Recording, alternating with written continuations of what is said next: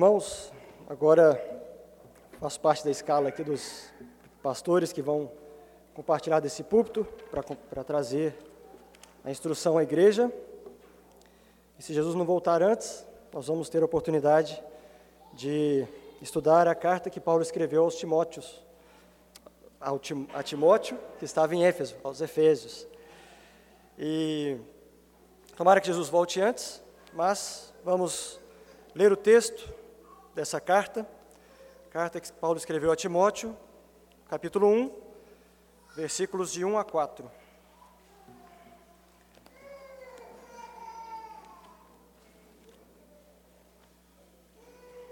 Primeira Timóteo, capítulo 1, versículos 1 a 4. Vou ler, os irmãos acompanhem, por favor. Paulo, apóstolo de Cristo Jesus, pelo mandato, pelo mandato de Deus, nosso Salvador, e de Cristo Jesus, nossa esperança, a Timóteo, verdadeiro filho na fé, graça, misericórdia e paz da parte de Deus Pai e de Cristo Jesus, nosso Senhor. Quando eu estava de viagem rumo da Macedônia, te roguei permanecesses ainda em Éfeso, para admoestares a certas pessoas, a fim de que não ensinem outra doutrina, nem se ocupem com fábulas e genealogias sem fim, que antes promovem discussões do que o serviço de Deus na fé. Vamos orar? Deus Santo, Pai bendito, tem misericórdia das nossas vidas, tem misericórdia de mim nesse momento que trarei a tua palavra e que eu não fale mais alto do que o próprio Espírito do Senhor, a igreja, pela exposição da tua palavra, que os meus irmãos aprendam e desfrutem dessa palavra como um ensino vivo e eficaz, assim como ela tem transformado a minha vida. Por isso nós te louvamos, pedindo a tua orientação nesse momento, em nome de Jesus. Amém. Então, nós estamos lendo uma carta, né? uma epístola. E uma carta é uma comunicação de uma pessoa a outra com assuntos e é, informativos, recomendações alguns ensino, e nessa carta em particular, que Paulo escreve a Timóteo, nós vemos uma riqueza de detalhes e assuntos que vão de um lado ao outro da vida cristã, principalmente da vida de igreja. Né? Essa é uma carta pastoral que Paulo escreveu a um pastor, mas também é entendida como uma carta eclesiástica, feita e aplicável à vida de toda a igreja. Ela foi escrita aos Efésios, Paulo estava, Timóteo estava pastoreando a igreja em Éfeso, no primeiro século, mas os seus assuntos são pertinentes e atuais em todo o tempo, inclusive para nós pode ser, podem ser aplicados hoje. No capítulo 1, nós vamos ver que ela vai falar dos falsos mestres, dos ensinos estranhos, doutrinas enganosas. Depois ela vai passar por, pelo assunto das orações, intercessões, vai falar sobre o próprio culto solene, vai falar sobre os ofícios na igreja e os presbíteros e diáconos, no capítulo 4 já fala da vida cristã, da piedade e de uma falsa piedade que era presente naquela igreja. Vai falar também sobre o cuidado pastoral com a igreja, as admoestações que devem ser feitas, as assistências que são prestadas àquelas pessoas que precisam, os pecados que são públicos e o tratamento para eles. Também vai falar sobre o salário do pastor, mas esse é um assunto não tão importante assim. Vai falar sobre relações de trabalho, na sociedade e como os crentes se portam como servo, como senhor, com contentamento cristão na abundância, também na, na privação. E por vários assuntos que essa carta vão tratar, que se nós pudermos, Deus nos permitir, nós vamos estudar, nós vamos ver que é extremamente atual e rico para o nosso desenvolvimento como crentes. E a carta começa, como nós vemos, com a apresentação, né, a, a saudação, dizendo quem é o autor da carta. Paulo, o apóstolo de Cristo. A última vez que nós estudamos uma carta de Paulo, né, um texto é, que fala sobre Paulo, ou que foi escrito por Paulo, foi quando o pastor Bruno nos ensinou a primeira epístola aos Coríntios. Já faz bastante tempo. Então, eu acho que vale a pena nós falarmos um pouco de quem é Paulo. Paulo é um nome famoso na Bíblia, escreveu diversos livros, é autor diversos livros, é citado também diversos no livro de Atos várias vezes. Tem uma grande proeminência nas Escrituras, Então, é válido que nós falemos um pouco sobre quem é Paulo. Paulo, ou Saulo, também é, tratado dessa forma, primeiramente apresentado nas Escrituras, lá em Atos, no capítulo 7, versículo 59. Nessa ocasião, as vestes de um homem foram deixadas a seus pés, quando esse homem seria apedrejado. Esse homem era Estevão, e ele foi apedrejado por causa da sua fé. Era um, um recém-convertido que pregava e dava bom testemunho, e os judeus o estavam perseguindo. Então, com isso, nós vemos que Paulo era um líder entre os judeus que perseguiam a igreja primitiva, perseguia os cristãos. Ele era alguém que era é, liderança nessa perseguição. Paulo era um homem terrível. E lá no, no capítulo 9 de Atos, nós vemos uma forma que Lucas escreveu que faz parecer que ele era o auge da ira e do ódio de Paulo contra os cristãos. E diz assim: que Paulo respirava ameaças e morte contra os do caminho, que era como os cristãos eram chamados. Na sequência, Cristo faz um, uma, uma jogada, e o pastor Bruno gosta de, de nos mostrar essas, esses jogos de palavras na palavra de Deus, que Cristo encontrou Paulo no caminho. Quando ele ia para o caminho de Damasco, Paulo foi encontrado e ele viu a Jesus manifesto com uma forte luz que o cegou. Ele caiu do cavalo, escutou uma voz que dizia, ele chamava, dizendo assim: Paulo, Paulo, por que me persegues? Quem és tu, Senhor? Já cego, sem poder ver nada. E Jesus responde: Eu sou Jesus, a quem tu persegues. Mas levanta, vai para Damasco e te dirão o que te convém fazer.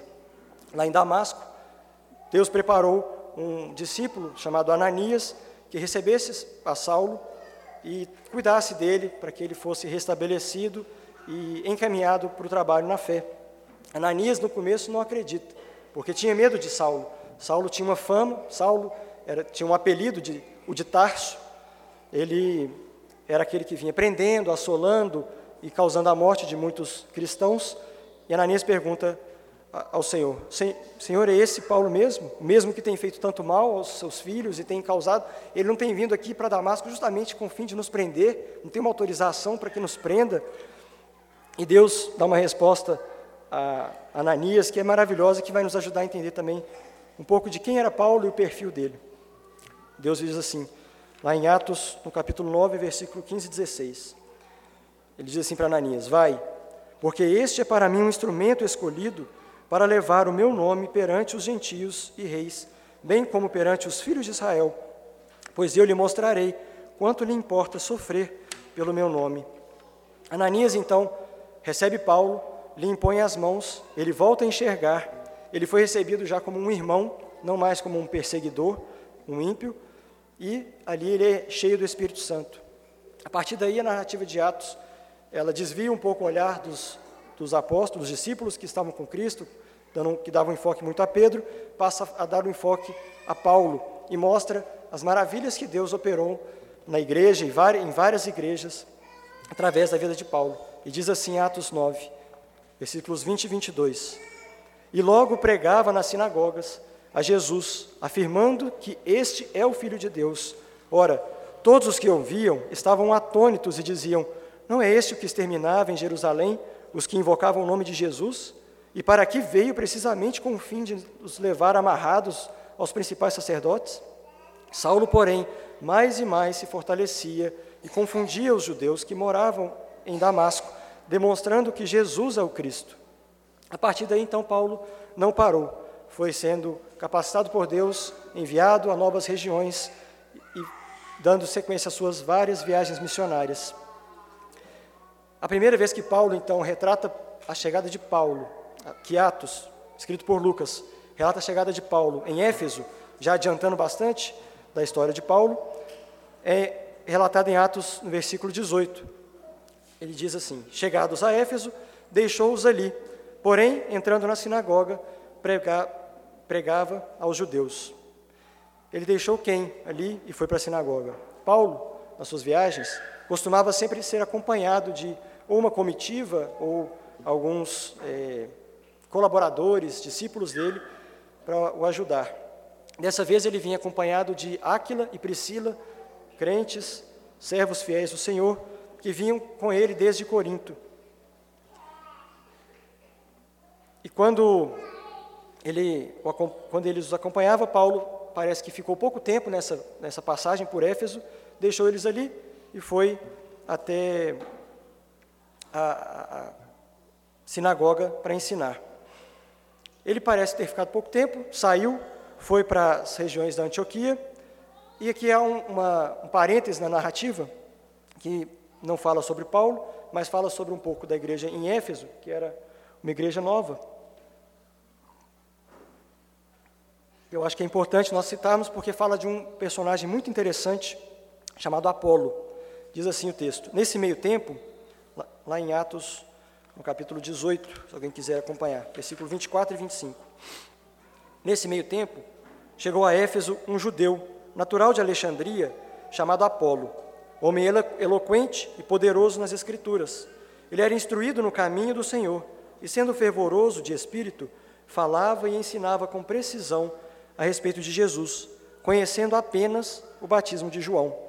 Então vemos aqui que havia uma pessoa que chegou ali depois que Paulo saiu, estavam ali Priscila e Áquila, e a igreja, os crentes, os novos convertidos, e esse Apolo ele vinha com grande eloquência, com grande habilidade em pregar, falando com precisão a respeito de Jesus. Porém, ele tinha uma falha, ele tinha um, um, um braço cortado ali. Ele falava, ele conhecia apenas até o batismo de João. Ele pregava uma doutrina, como diz Paulo na, na, na sua carta, ele vinha pregando uma, não uma outra doutrina, a mesma doutrina que Paulo pregava, porque era baseada nos mesmos escritos do Antigo Testamento, ele aplicava a Cristo, mas era uma doutrina incompleta, uma doutrina que faltava o final. Então, Aquila e Priscila tomaram Apolo para si e o instruíram, o, o, contaram o fim da história, deram aquele complemento e como se dissessem assim, Apolo, aquele que em você anuncia, como a voz do que clama no deserto, seguindo a tradição de João Batista, já viera cumprir a sua missão. Cristo morreu pelos nossos pecados, mas venceu a morte, ressuscitou, subiu ao céu, mas não nos abandonou, ele enviou seu Espírito para habitar em nós pelo batismo o batismo do Espírito Santo e nos consolar. Essa é uma fala fictícia, mas para ilustrar aquilo que aconteceu. A partir daí, então, Paulo, Apolo teve os seus olhos abertos por completo e ele entendeu o complemento da fé, passou então a pregar o evangelho todo. Daí ele já saiu, seguiu suas viagens, foi para Corinto. Então, nós vemos um, em Apolo algo interessante. Ele é como se fosse uma transição tardia do Antigo para o Novo Testamento. Ele vinha com aquela. Ele era um, um judeu crente do Antigo Testamento, mas depois que Cristo já tinha vindo, ele então se converteu e nós vemos como foi essa transição entre os, os períodos da aliança de Deus conosco. No capítulo 19, nós vemos então que depois disso, Paulo retorna para Éfeso. Dessa vez ele vem para ficar bastante tempo. Ele ficou cerca de três anos ali. Lá ele tratou das doutrinas fundamentais, fez uma classe de catecúmenos, ensinou desde o batismo de Jesus, o Espírito Santo. O mesmo problema ali, ou bem parecido com o que Apolo tinha chegado naquela igreja. E aí Paulo tem uma surpresa tão grande quando ele vai interrogar aqueles crentes, sabendo como que estava o nível da fé deles, ele diz assim: se eles conheciam né, o batismo de, do Espírito Santo, se eles conheciam o batismo de Cristo e o próprio Espírito Santo, eles falam assim, em Atos 19, 2, nós nem mesmo, nem mesmo ouvimos que existe o Espírito Santo. Então ele ensina, e ensina, e faz uma rotina de catequese mesmo com eles, numa escola chamada Escola de Tirano. Ali ele vê, e os crentes veem, a igreja crescendo, amadurecendo. Houve avivamentos naquela igreja, e os crentes daquela cidade, no momento, eles é, abandonaram seus pecados, confessaram publicamente, mudaram de vida. Diz a palavra de Deus que eles eram ali naquela cidade é, adeptos antes a magias antigas, magias estranhas, e eles entregaram seus livros de magias, coisas valiosas, tinham um valor é, enorme para eles, e eles queimaram aquilo numa grande fogueira. Nós vemos então que a palavra do Senhor prevalecia e crescia no meio deles. Em certa oportunidade, então, depois que Paulo precisou sair daquela igreja para outras missões, ele enviou Timóteo para lá, para pastorear dando continuidade no trabalho. E com o trabalho pastoral vieram também as dificuldades de Timóteo. E com as dificuldades de Timóteo, Paulo enviou essa carta para o encorajar e o animar. Agora sim, nós vamos entrar no texto, tendo finalizado essa introdução. Então o tempo da pregação começa a contar agora, mais uns 55 minutos aí.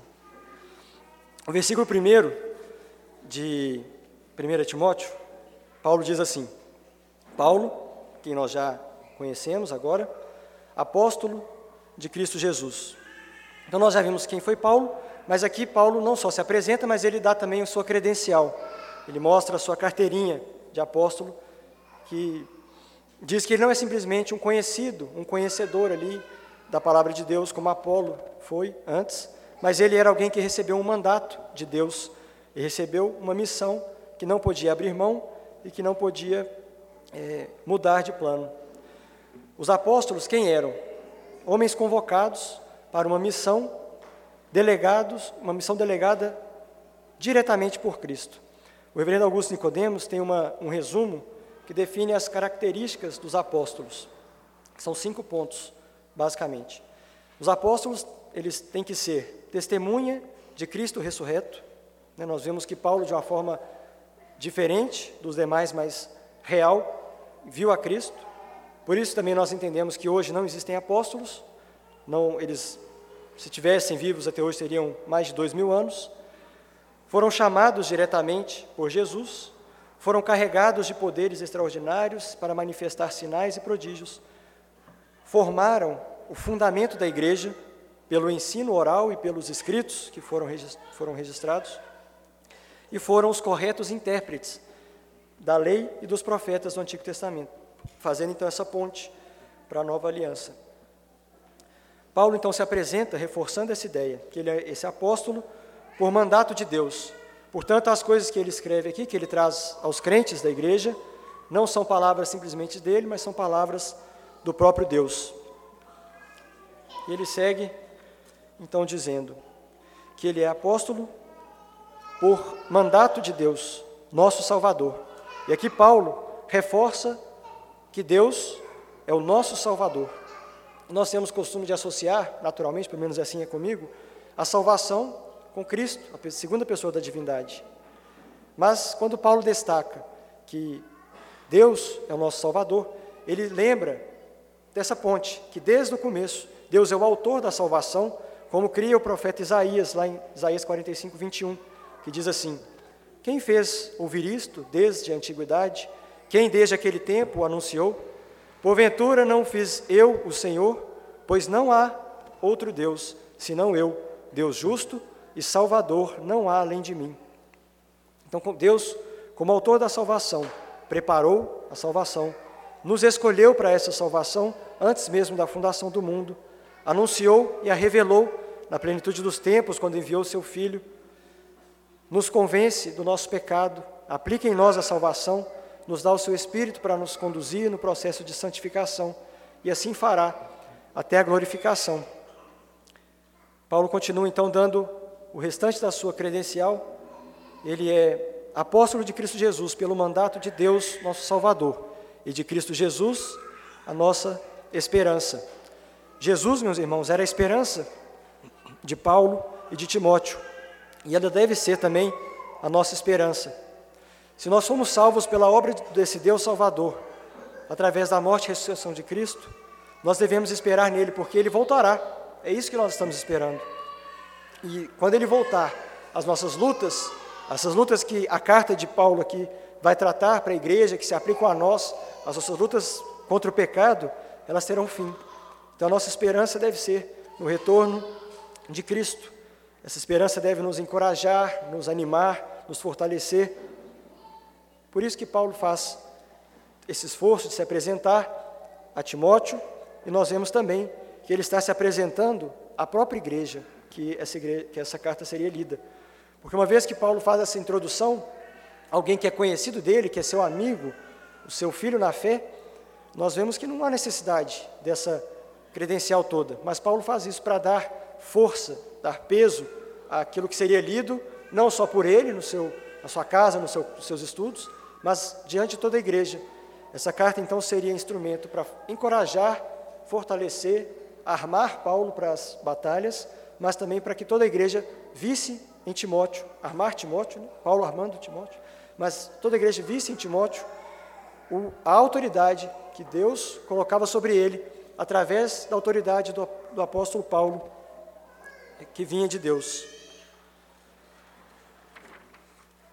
Pela graça de Deus, então, essa carta chegou até Timóteo. Essa carta cumpriu seu propósito ali, pois a palavra de Deus também diz que a palavra não vai e volta vazia sem antes cumprir aquilo que lhe apraz.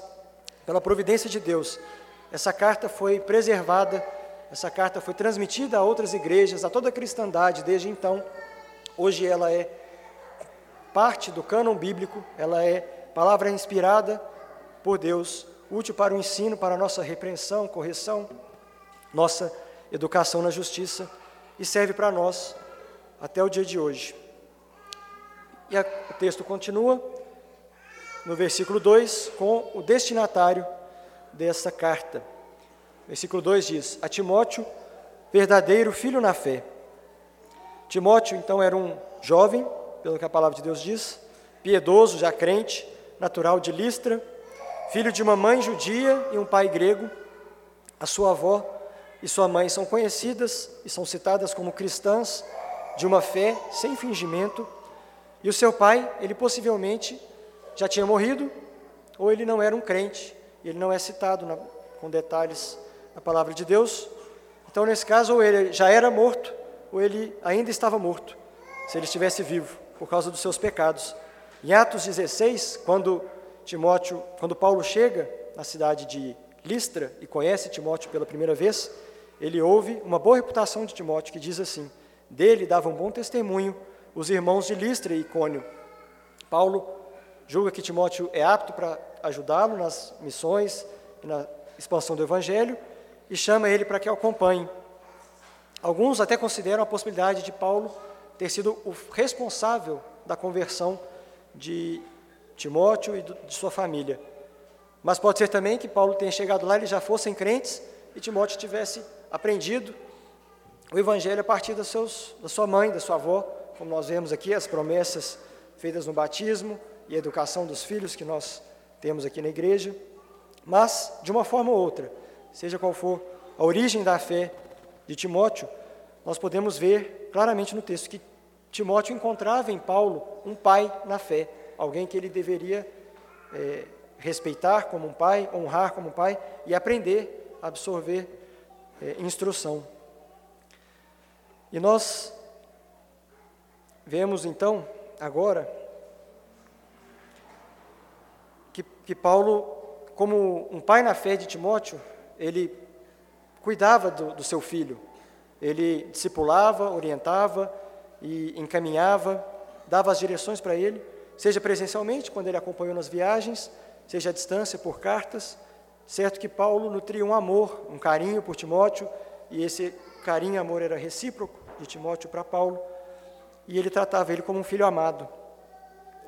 E aqui eu quero fazer já um pequeno parêntese para uma reflexão é, a respeito disso que nós estamos vendo. Quando nós somos tirados do nosso pecado original, somos convertidos e salvos, nós passamos a ter uma nova visão, nós passamos a enxergar com a cosmovisão cristã e podemos enxergar então um pouco daquilo que, que Deus planejou fazer. Não tudo, né? porque os oráculos de Deus são para nós revelados parcialmente. Mas quando nós temos essa perspectiva, entendemos que Deus criou algumas coisas é, naturais, algumas coisas que nós vivenciamos, com o objetivo de representar realidades espirituais muito maiores. Jesus, quando esteve aqui, nos ensinou isso quando ele falava por parábolas, para que alguns, quando ouvissem, não entendessem, alguns, quando vissem, não crescem. E Deus nos colocou para viver no mundo como se fosse um mundo de parábolas.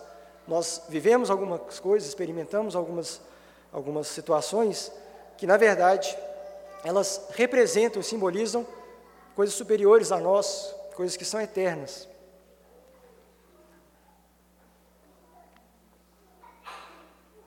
E aqui eu já vou trazer então uma aplicação para nós a respeito do valor dos filhos que Deus nos dá.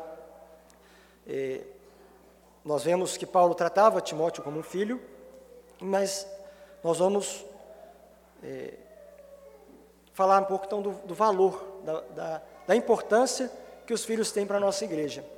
Eu soube que recentemente a nossa igreja, entre o grupo de mulheres e as pessoas conversaram a respeito disso, sobre importância de filhos, como que Deus lida com filhos, a quantidade, o momento. E, evidentemente, esse tipo de conversa é ótima, é extremamente edificante que a nossa igreja se ocupe e gaste tempo e se aproxime com conversas que são é, para a nossa edificação, para o nosso crescimento, para a nossa instrução.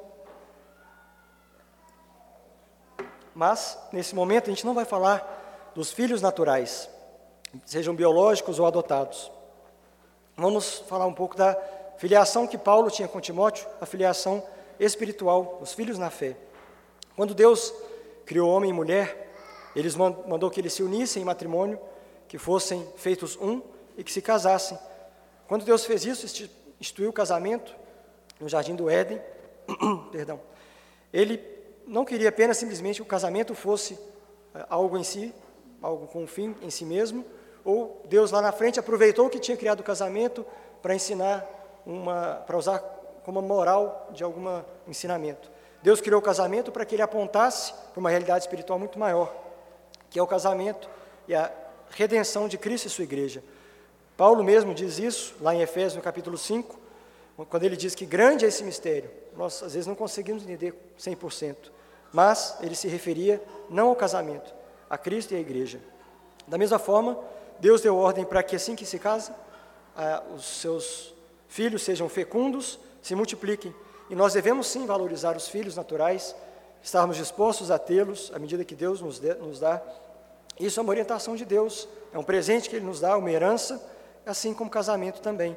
Mas, no plano eterno de Deus, tanto o casamento não é um fim em si mesmo, nem é eterno, como a paternidade também não é um fim em si mesmo e nem eterna. Se o casamento é temporário, como o John Piper diz naquele livro dele, e trabalha essa ideia, vai precisar.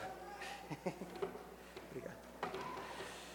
Também os filhos são temporários para nós, os filhos naturais. E eles também nos servem para nos ensinar coisas que estão além da nossa perspectiva humana e do nosso da nossa própria nosso plano de realidade. A paternidade também se aplica a nós como uma parábola para a multiplicação dos filhos de Deus por meio da adoção. Então, os filhos na fé são uma bênção para nós. Nós temos que enxergar essa realidade espiritual aplicando em nossas vidas, nossa família, aqui na nossa igreja também. Temos aqui muitos filhos naturais, muitos, né? Eles são sempre recorrentes aqui no nosso meio, mas são filhos temporários. Nós vemos aqui um batismo, semana passada nós Acho que tivemos também notícia de gravidez. Então, se nós temos multiplicado e aumentado os nossos filhos naturais. Mas, como está a nossa multiplicação dos filhos espirituais? Os nossos filhos naturais, nós vemos aqui, estão crescendo, sendo educados, sendo nutridos, bem vestidos, arrumados. Mas como está o cuidado também com os nossos filhos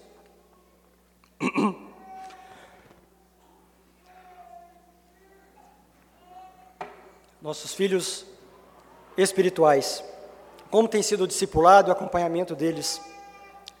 Quantos filhos espirituais nós temos? Quantos é o ideal? É, quando nós vamos tê-los e vamos planejar a que momento e quem serão? Nós estamos falando, falando, lembro, dos filhos espirituais, não dos naturais.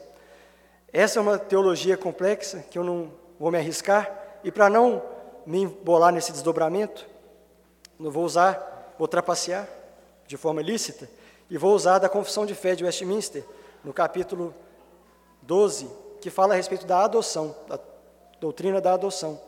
Diz assim: Todos os que são justificados é Deus servido em seu único Filho, Jesus Cristo, e por ele fazer participantes da graça da adoção Por essa graça, eles são recebidos no número dos filhos de Deus e gozam da liberdade e privilégios deles. Têm sobre si o nome deles e recebem o espírito de adoção, têm acesso com confiança ao trono da graça e são habilitados perdão, a clamar Abba, Pai. São tratados com comiseração, protegidos, providos e por ele corrigidos, como por um pai. Nunca, porém, abandonados, mas selados para o dia da redenção, e herdam as promessas como herdeiros da eterna salvação. Também na Confissão de Fé, no capítulo 25, que fala sobre a igreja, o parágrafo 1 diz assim: A Igreja Católica Universal, que é invisível, consta do número total dos eleitos que já foram, dos que agora são e dos que ainda serão reunidos em um só corpo, sob Cristo, seu cabeça. Ela é a esposa, o corpo, a plenitude daquele que cumpre em tudo todas as coisas. Pronto, agora voltamos ao texto. Paulo, então, continua na sua saudação a Timóteo com as seguintes palavras: Verdadeiro filho na fé, graça, misericórdia e paz da parte de Deus Pai e de Cristo Jesus, nosso Senhor. Eu gosto bastante de acompanhar, mas acompanho pouco, o basquete da Liga Americana, da NBA, e é interessante que, além do show, do jogo, é, existe um ritual bem interessante de entrada dos jogadores, onde eles fazem uma fila e vão se cumprimentando. E cada combinação de jogador tem um toque personalizado. Eles têm os seus toquinhos ali e cada um tem o seu toque personalizado com cada outro jogador.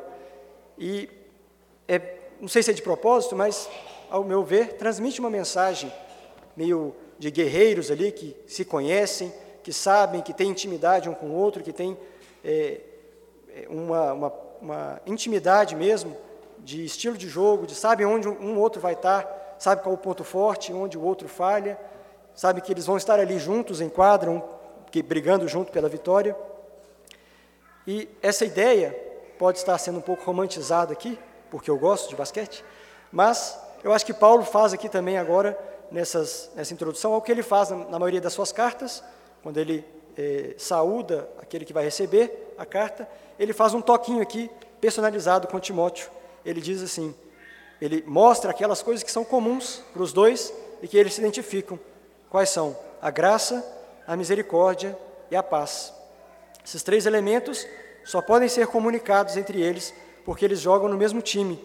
E qual que é esse time? Eles jogam no time da parte de Deus Pai e de Cristo Jesus, o nosso Senhor. Então aqui Paulo completa a sua saudação, mostrando que eles são ali parte do mesmo corpo. E ele entra então, a partir de agora, no versículo 3, na explicação do motivo que Timóteo está ali pregando aos, aos Efésios. Ele diz assim, então, versículo 3: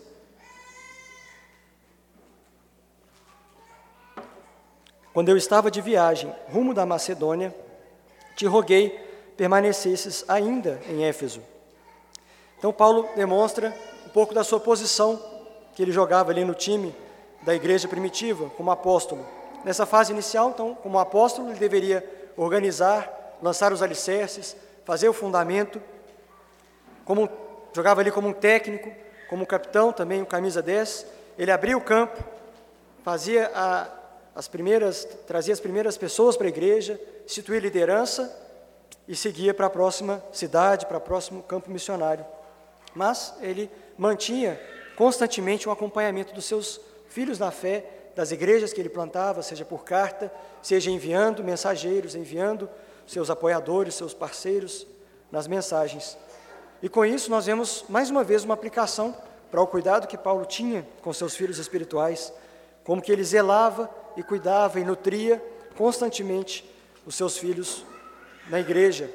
Nós podemos perceber que ele faz isso de duas maneiras aqui, tanto no aspecto geral da igreja, cuidando da, de todos aqueles filhos dele que ele teve a oportunidade de ganhar e de adotar para o reino de Deus, escrevendo uma carta para a igreja, enviando alguém de sua confiança, um pastor que ele amava e que ele confiava para que os ajudasse, para que os exortasse. E ele também faz isso de forma individual, quando ele escreve uma carta a Timóteo, dando esse apoio, esse sustento, essa força. Vemos também que ele não usa da sua autoridade apostólica para ordenar que Timóteo vá lá, mas ele usa um termo, eu rogo que, roguei-te que permanecesses aí, dando até mesmo uma opção a Timóteo que ele escolhesse se ele ia ficar ou não, mas na sequência ele dá vários argumentos que mostram para Timóteo, tanto que os problemas que, que aquela igreja passava, ele seria capaz, não por ele mesmo, mas pela força e pela instrução que Deus daria, pelos dons que Deus o capacitaria, e ele então traz esse, esse cuidado pastoral no geral e no individual. Pelo que nós vemos é, no, no desenvolver da carta, e nós vamos ver se Deus nos permitir continuar, parece que Timóteo tinha algumas, alguns motivos contrários à permanência lá. Parece que alguns motivos desanimavam ele, porque a igreja tinha vários problemas. Nós vemos que lá em Atos, no, no capítulo 17, no capítulo 17 e 18, nós vemos que a igreja era uma igreja difícil, tinha problemas doutrinários, problemas de convivência, problemas de influência com a cultura.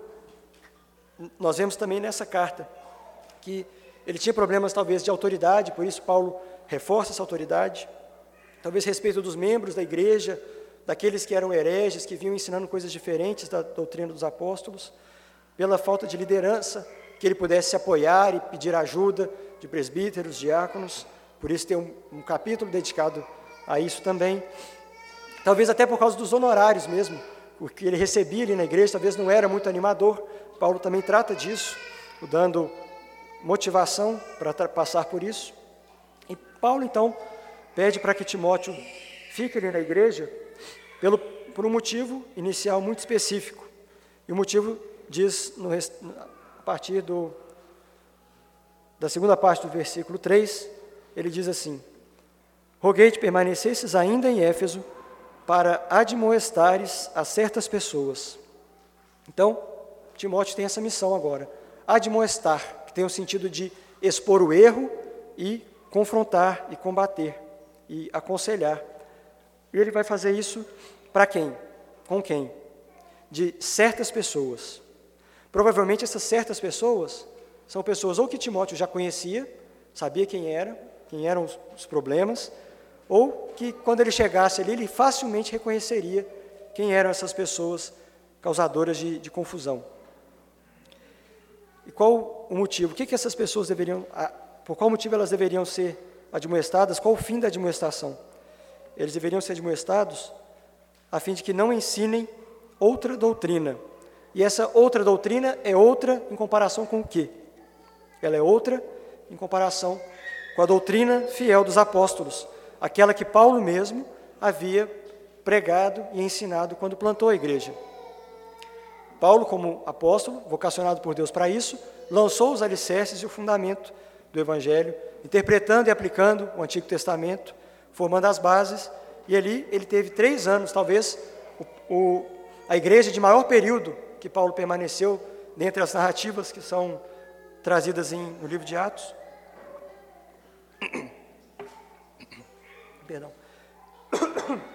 E é possível até que ele tenha ido de, novamente, outra vez, depois de, do, do período que é narrado em Atos, e ele havia ensinado então essa doutrina fundamental, a doutrina dos apóstolos, aquela que Deus mesmo determinou que fosse usada para o início da igreja.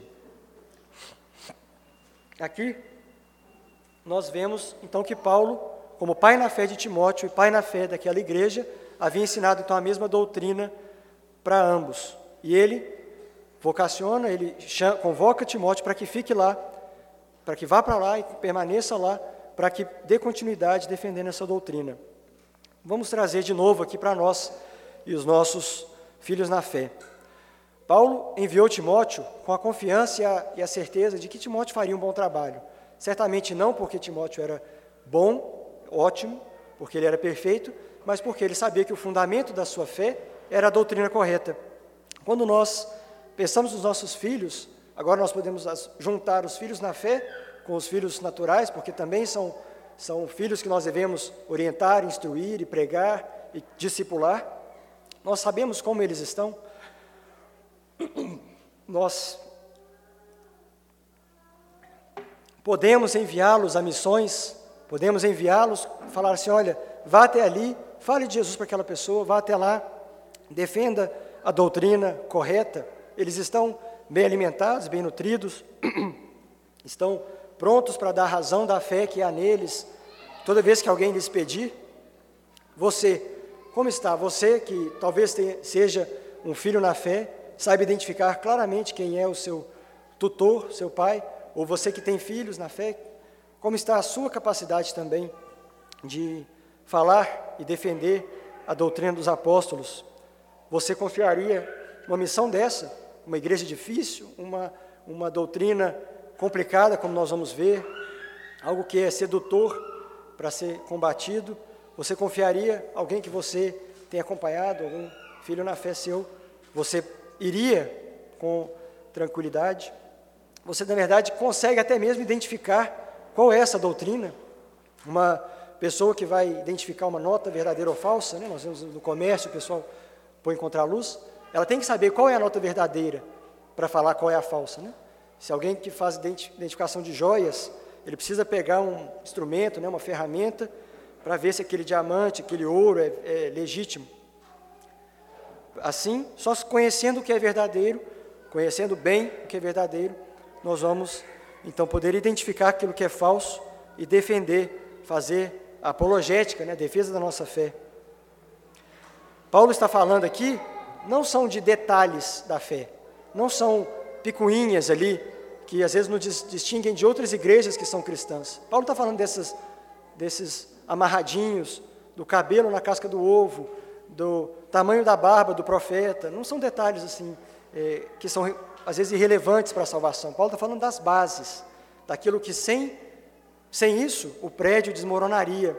A fé seria como que morta. Disso nós podemos então aprender duas lições. A primeira é que os falsos mestres, eles, no meio da igreja, desde aquela época, ao longo da história, até mesmo hoje, eles têm nome, eles são pessoas, têm endereço, CPF, eles, as ideias, as heresias, elas não são ideias que ficam no ar, como um ventinho que sopra no ouvido e fala assim, ah, agora eu vou para aquela região ali, porque eu acho que é diferente. A, a, a doutrina errada, ela vem de uma pessoa, de um falso mestre. Nós devemos identificá-lo, conhecendo e confrontando com aquilo que é verdadeiro, para não sermos enganados, para a preservação da igreja. Para isso, nós precisamos conhecer, de fato, a boa doutrina. Para nós fazermos isso, nós temos que ler a boa doutrina, nós temos acesso à vontade, à Bíblia, nós temos condições de ler no nosso idioma, nós temos comentários, nós temos boa literatura, temos a igreja, os nossos pais na fé, a liderança, os pastores. Nós temos os símbolos de fé, que são um instrumento preciosíssimo, são como aquele aparelho ali que o, que o especialista em diamante vai usar para ver, porque elas nos dão direcionamento, nos dão a, a regra de interpretação, ainda que não seja perfeito, inspirado, como é a palavra de Deus, mas nós cremos que pode nos dar o direcionamento coerente e correto da interpretação. Então, use desses recursos, gaste deles, se esfole na, na, no estudo para identificar e reconhecer qual é a boa doutrina e qual é a doutrina errada. Até mesmo isso que eu estou falando hoje. Não tenham, é, porque eu estou falando desse assunto, não julguem como verdadeiro. Usem dos instrumentos que Deus nos dá para confrontar tudo aquilo que é dito. O versículo 4 continua com um pouco do conteúdo dessas doutrinas. Diz assim: Nem se ocupem com fábulas e genealogias sem fim, que antes promovem discussões do que o serviço de Deus na fé. Então, além dessas doutrinas estranhas, ou talvez misturado ao conteúdo dessas doutrinas estranhas, eles, aquela igreja lidava com outro problema, Alguns ali, que eram tidos como líderes e mestres, gastavam tempo demais com ensino de fábulas, de histórias fictícias ligadas à genealogia. Não temos o detalhe do que pode ser esse, essas fábulas genealógicas, porque possivelmente esse termo é uma coisa só, são fábulas envolvendo genealogias. Lá em Tito, quando Paulo escreve a Tito, ele fala que são fábulas judaicas. Então vemos que tem a ver com a cultura, com a história e a tradição judaica. Possivelmente essas fábulas genealógicas, elas tinham o objetivo de resgatar alguma filiação dos primeiros pais, trazer ali uma espécie de um pedigree judaico, né, um sangue puro, e são é, parte da cultura, não necessariamente verdade, não necessariamente mentira, não necessariamente são erradas em si. É, nós vemos que, sabemos que a cultura judaica e a, a transmissão do ensino do, no, do Antigo Testamento, dos Salmos, dos Profetas, do Pentateuco, era em sua maioria transmitido de forma oral, tradição oral, que Deus usou para continuar a, sua, a história do seu povo.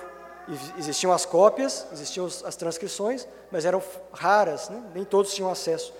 E Deus usou também da tradição oral para que o cânon de Deus chegasse fiel. Nós cremos que pela providência, pela manutenção do Espírito, hoje nós temos a palavra de Deus certa e inerrante, ainda que tenha sido é, feito uso da transmissão oral.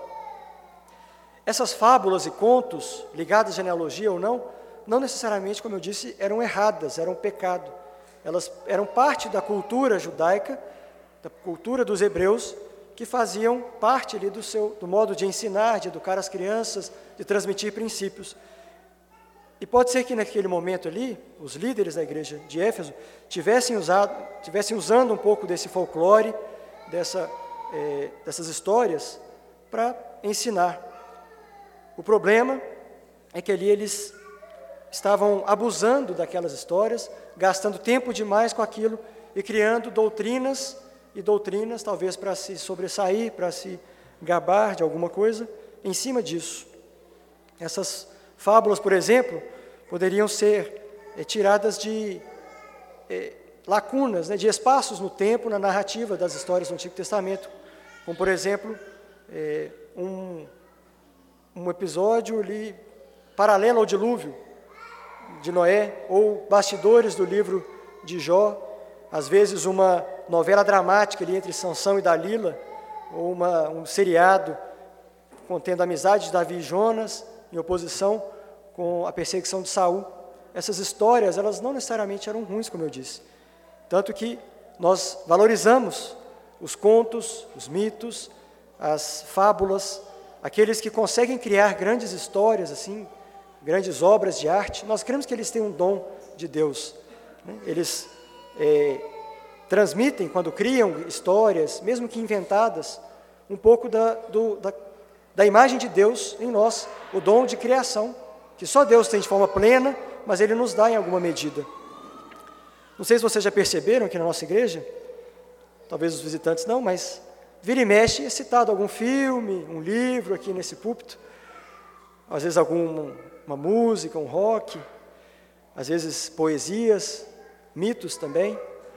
E eles são ótimos. Quando eles são unidos e aplicados a uma boa exegese do texto, eles são ótimos para dar exemplos de virtude ou contra-exemplos, é, demonstrações da, da, crueldade do homem, do seu pecado.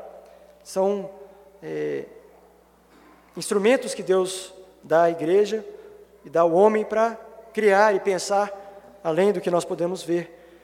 Por exemplo, um livro que foi me indicado por um irmão aqui da igreja, do C.S. Lewis, né, um famoso autor cristão, e que ele faz uma, uma, ele cria uma trilogia, que se chama Trilogia Cósmica, em que em um dos volumes a divindade cria outros mundos e esses outros mundos lidam de forma diferente com a primeira tentação e a primeira queda. E é maravilhoso, assim, é uma construção incrível mas não é doutrina, é ficção. Não vale para a nossa aplicação, para criarmos doutrina. O que Paulo está condenando, então, é a ênfase exagerada nessas histórias, sem fundamento sólido. Eles estavam usando essas histórias como um assunto principal, ao invés de usar como um, um anexo e um, ali, um, aliado ali na interpretação do, das Escrituras. Trazendo para o nosso contexto, seria como se o conselho da igreja reunisse mensalmente, ali na, nas suas reuniões, para discutir o que aconteceu no último episódio da série do The Chosen, e a partir daí fazer doutrina, ensinar alguma coisa para a igreja. Ou se nós víssemos Crônicas de Nárnia, líssemos aquele livro, e tentássemos trazer aqui doutrina a partir do que Aslan fala com os seus companheiros. E vejam, eu dei exemplos bem absurdos, mas não está distante de nós. Hoje há muita doutrina feita em igrejas e que nós corremos até mesmo o risco disso, elaborados a partir de livros como A Cabana, que ficaram muito famosos, filme de cachorro, que tem um sentimentalismo, um emocionalismo moderno, e que fazem o cachorro morre, todo mundo fica ali comovido e tenta trazer princípios. Material de coaching, e que se torna um púlpito em stand-up de comédia, que não procedem da verdade. É lamentável, mesmo sendo um pouco cômico, e a nossa igreja, hoje, do jeito que nós estamos, prezamos pela boa doutrina, cremos que Deus tem nos abençoado, nos fortalecido, nos preservado nesse caminho.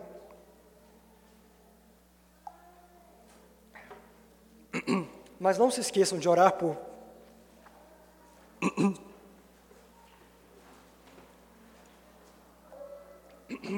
Não se esqueçam de orar por essa igreja, por esse púlpito, para que certas pessoas não se levantem. Meu resfriado, vocês viram, né?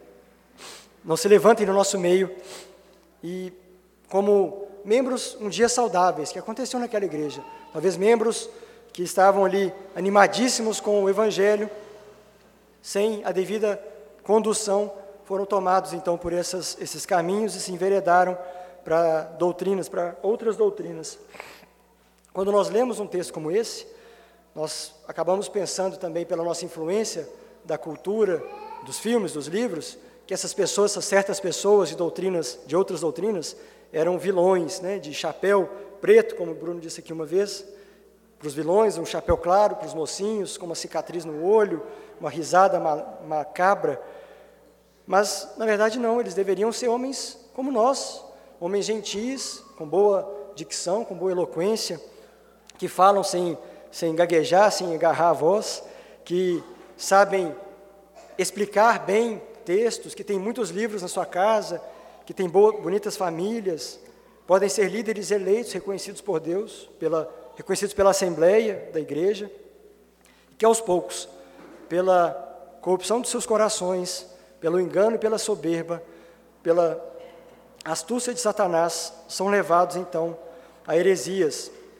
E nós, agora, não devemos ouvir um texto como esse e ficar pensando aqui no nosso meio: quem será que são essas certas pessoas na nossa igreja? Onde elas estão sentadas? Com quem elas se parecem? Cada um de nós deve olhar para dentro de si, perceber e avaliar, julgar assim como nós fazemos quando tomamos a ceia, fazendo um juízo de nós mesmos, se a fé que nós temos e proclamamos e nos identificamos aqui nesse meio, se ela verdadeiramente está baseada nas Escrituras e não em um material paralelo ali de, de segunda mão, de segunda categoria. Talvez você não seja identificado como um líder que leu a Bíblia e pensou assim: ah, parece que isso aqui tem nada a ver com o que o pastor falou semana passada, vou pensar diferente. Mas você viu um vídeo no YouTube algum tempo atrás, um artigo, uma publicação no Twitter, na televisão, que podem vir recheadas e carregadas dessas outras doutrinas, dessas fábulas, dessas genealogias que são sem fim. Nós aqui corremos esses riscos. Nós, os pastores, os diáconos, os professores da escola dominical, os professores de eh, discipulado, de catecúmenos, de aconselhamento, os seminaristas, missionários, os pais e as mães, todos nós aqui. Em termos práticos, essa ocupação também tinha um outro efeito naquela igreja, que nós vemos na continuação do texto. Diz assim na segunda parte do versículo 4: que se ocupavam, se ocupem com fábulas e genealogias sem fim, que antes promovem discussões do que o serviço de Deus na fé.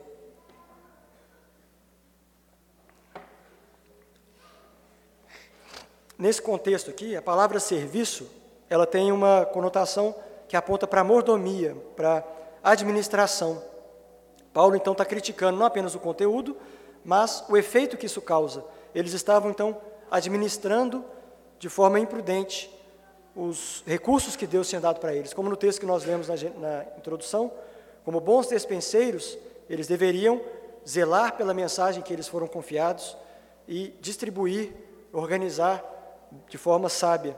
Eles não estavam então sendo bons despenseiros. E são dispenseiros de quê? Nós aqui hoje também somos dispenseiros de quê? O que, que nós administramos como igreja?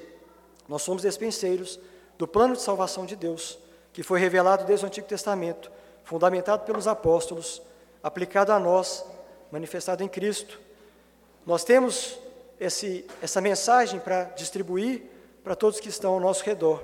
E nós vamos ficar como esses irmãos, desperdiçando e jogando fora o nosso tempo que Deus nos deu com discussões inúteis como fábulas e genealogias sem fim.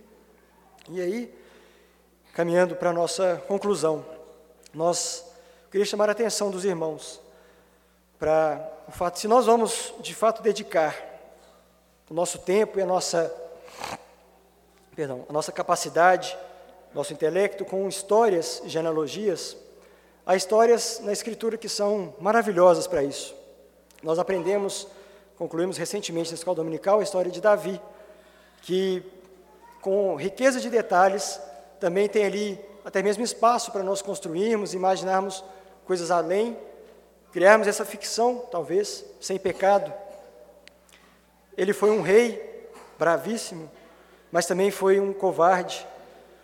Foi alguém de, de aspecto nobre, mas um trapaceiro. Foi um político habilidoso e astuto, mas também foi quebrado e moldado por Deus. Mas acima de tudo, Davi só foi um grande homem porque a sua história, a sua genealogia é inserida na trama da redenção e aplicada à família de Cristo, à genealogia de Cristo.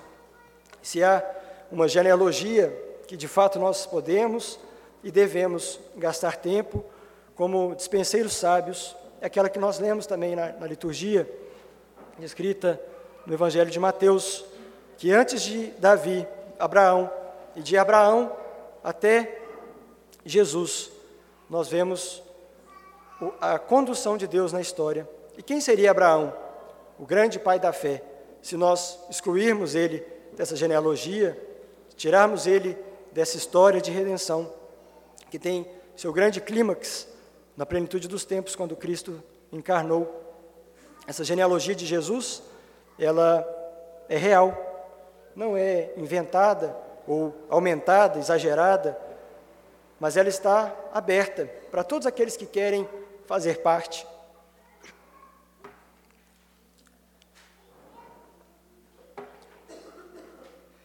Ela nós, se nós quisermos inventar fábulas e resgatar alguma, algum mérito para entrarmos nessa genealogia, nós não vamos conseguir.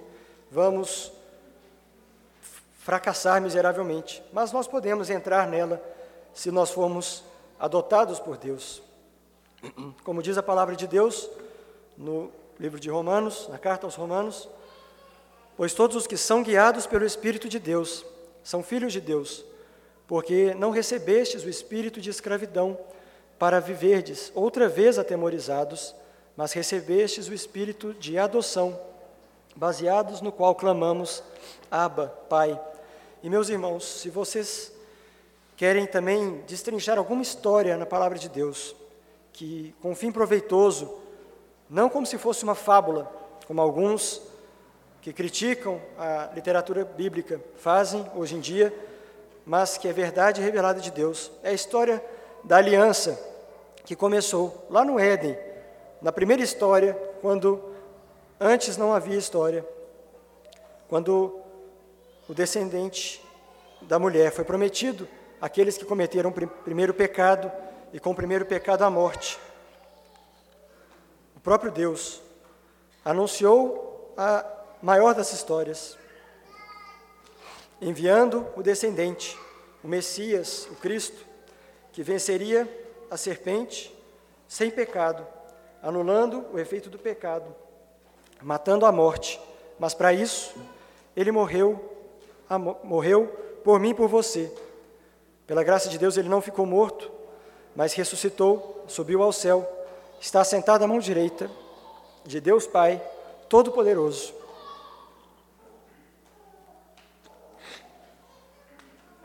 De onde? De onde há de vir para julgar vivos e mortos? A pergunta que eu quero encerrar é se você conhece essa história verdadeiramente.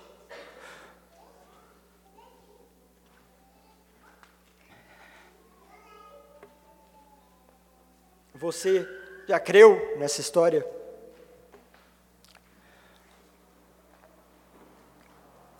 Você faz parte dessa genealogia?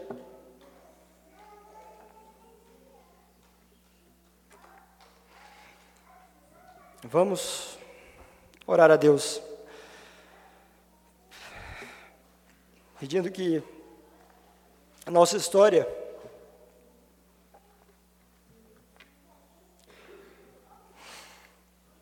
a história dessa igreja se misture com essa história de salvação.